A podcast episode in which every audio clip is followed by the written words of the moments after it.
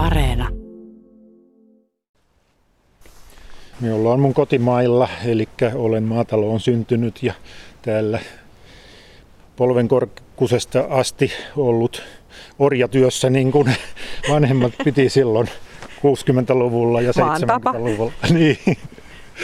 Ja, ja tuo, tuota, nämä paikat on hyvin tutuksi tulleet. Että mulla on vielä parisen vuotta tässä työelämää ja sen jälkeen sitten eläkepäivinä ajattelin panostaa tänne vähän enemmän.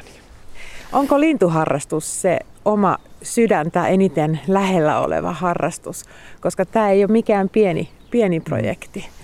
No siinä kävi sillä lailla, että kun mä täytin 50, niin kun ihmisillä yleensä on semmoisia 50 villityksiä, niin mä mietin, että mikähän voisi olla semmonen.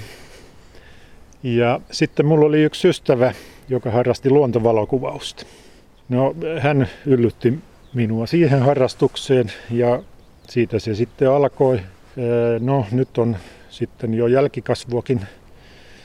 Lastenlapsia on tällä hetkellä kolme ja mietitään, että mitä niiden kanssa puuhataan sitten tulevina vuosina. Ja sitten ajatus on, että niitä lastenlapsia opetetaan luonnossa olemaan ja siitä nauttimaan ja Eli tämmöisestä luontoa. 50 villityksestä tuli harrastus ja nyt siitä saa kohta nauttia suku ja perhe ja sitten myöhemmin ilmeisesti vähän muutkin. Joo. Mm. Tämä vaatii yksityiseltä ihmiseltä jonkunlaista panostusta. Mitä se antaa sinulle ehkä sitten, kun se on valmis?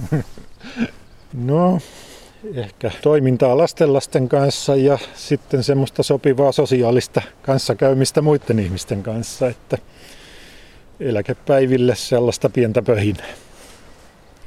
Kallio on korkea, mutta niin on korkeat myös puut kallion ympärillä. Tuon torninkin, joka nyt on rakenteella, niin siitä tulee huikean korkea. Jouko Alhainen, kerro vähän lisää tuosta rakennelmasta. Joo, kyllä se tota noin, niin about luokkaa 25 metriä on jalkapohjat tuossa kallion yläpuolella silloin, kun siellä seisotaan ylhäällä. Ja sitten kaiteen yläpuolella, kun on vielä kasvot puoli metriä, niin kyllä siellä tota, kaksimetrinen kattelee aika kaukaa ja puolitoista metrinenkin melkein yhtä korkealle. Siellä menee tunrahanhia ylhäällä. Ossa. Tästä kulkee koko ajan lintuja ylitte. Eli lintupaikkana hyvä. Tähän tietysti tähän alas tulee huonommin noin lintujen ääni, kun tässä on tämä kuusien oksamäärä suuri, mutta sitten kun noustaan tuonne ylös, ettei se ole, niin se muuttuu äänimaimakin ihan toiseksi. Se, ja siellä tulee metsähanhi perässä. Kauanko tornin rakentamiseen menee aikaa? About kolme kuukautta varmaan, niin sitten se pitäisi olla ihan valmis. Että tota, mutta koskaan ei tiedä, mikä hirastaa. Kohtuullisen hyvät rakennusilmat on ollut tässä nyt kevät-talven aikana. Ja joskus helmikuulla me tämä aloitettiin, että tota, toista kuukautta tässä tätä on nakerreltu ja osia jotakin saatu aikaiseksi. Montako metriä puutavaraa ja montako pulttia olet arvioinut, että tämmöiseen lintutorniin menee? No ei sitä, ei se on arviointi, jos se menee noin 8500 pulttia ja ainakin se 10 000 semmoisia melkein 10 senttisiä äh, hapon kestäviä ruuvia ja hapon kestävät ovat pultikin, että tuota, ne kestää varmasti moninkertaisesti kuin toi puutavara, mutta tota, torni on iso, torni on arvokas ton kokoinen, yhtään ei pidä oikoa ja yhtään ei pidä tehdä muuta kuin mahdollisimman pitkäikäistä ja huoltovapaata. Siinä rautakauppias kiittää tämmöisen projektin jälkeen. Kerropa vähän, mistä se lähtee liikkeelle ja mikä on seuraava osa, mitä rakennat?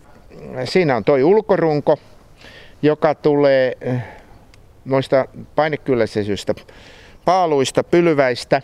Ja tota, sillä on oma kehikkonsa ja sitten tuolla näkyy tuommoiset paksut piirut tuolla sisällä. Ne on porrasrunkoa ja tuota, ne koko ajan liitetään yhteensä, että se kuorma laskeutuu kaikille puille samanarvoisesti, kun se nostetaan pystyyn. Eli siellä tulee maahanastikka 5 ja äh, 6 11 jalkaa tulee tuohon kallioon kiinni tuosta tornista, että kyllä sen siinä pitäisi vaikka pysyäkin. Jos menee tähän tämän kallion reunalle, tuossa on jyrkkä pudotus alaspäin ja rakenteella olevan lintutorniin on matkaa semmoinen 30 metriä ehkä. Joo, vähän vajaa 30. Miten se saadaan pystyyn ja sitten hinattua tähän kallion päälle? No se nostetaan kahdella autonosturilla ensiksi ilmaa ja sitten se ilmassa käännetään pystyasentoon.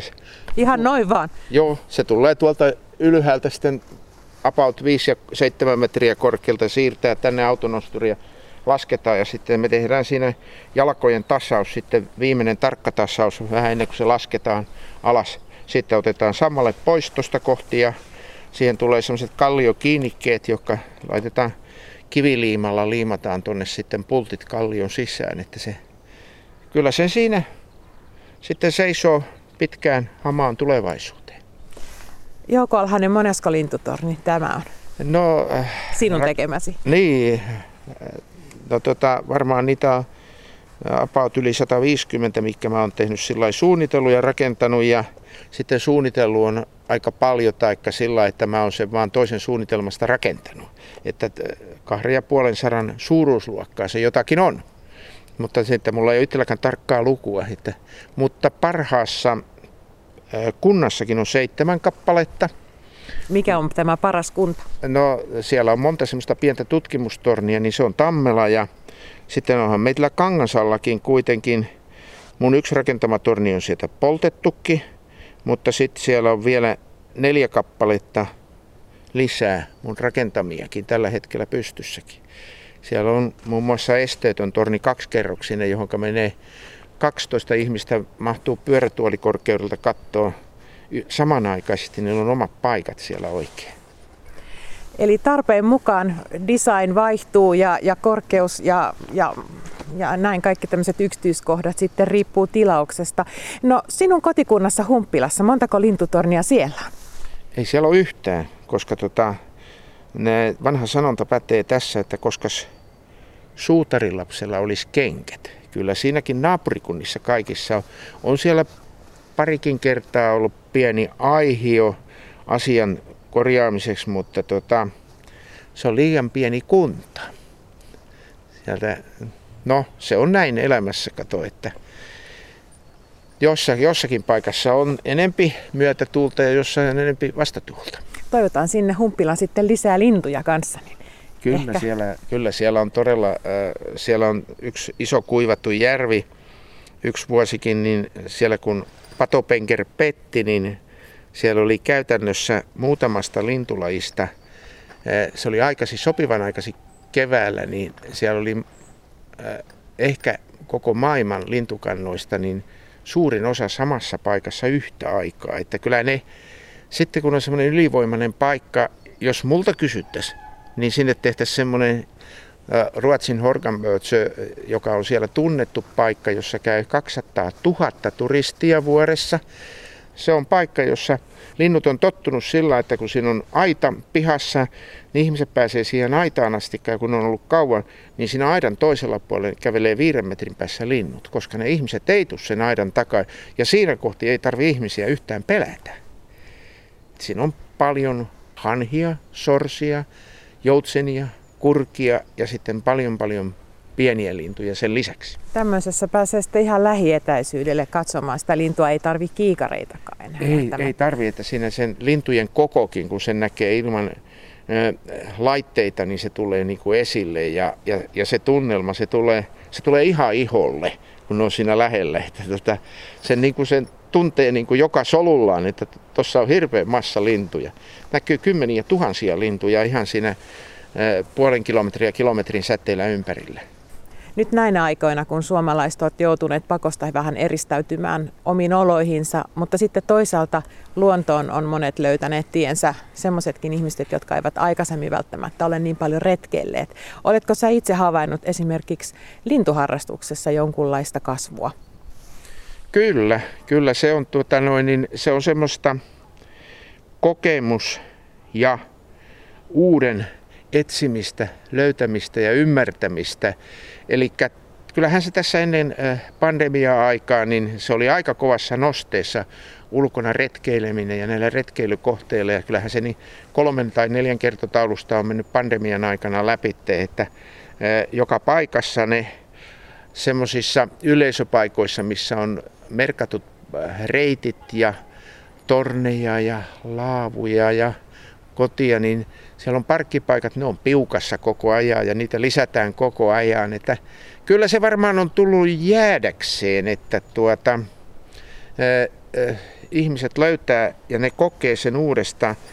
Siinä on koko ajan, kun siitä pääsee niin kuin asiaan kiinni, niin sä voit joka retkellä oppia uusia asioita, niin se mielenkiinto, sä oot sitä ennen kattonut tuolta päin, nyt sä katsot täältä päin, sä näet sen saman asian toisella lailla ja siihen tulee se laajuus ja se kaikki ymmärtämys kasvaa siinä mielessä ja se riippuvuussuhde kasvimaailman, eläinmaailman, elinympäristöjen laadun, elinympäristöjen laajuuden kautta, niin se ihminen se kasvaa siihen sisälle, se huomaa yhtäkkiä asioita sillä tavalla, että vähän aikaisemmin olisi kuvitellut, että se voi olla tämmöinen tämä asia. Siellä palokärki äsken ei pistetä sitä vähän rytmiä, mutta matkitaan, että se tuntee itsensä vahvaksi. Ei lauleta sitä nuriin, se on niin lähellä.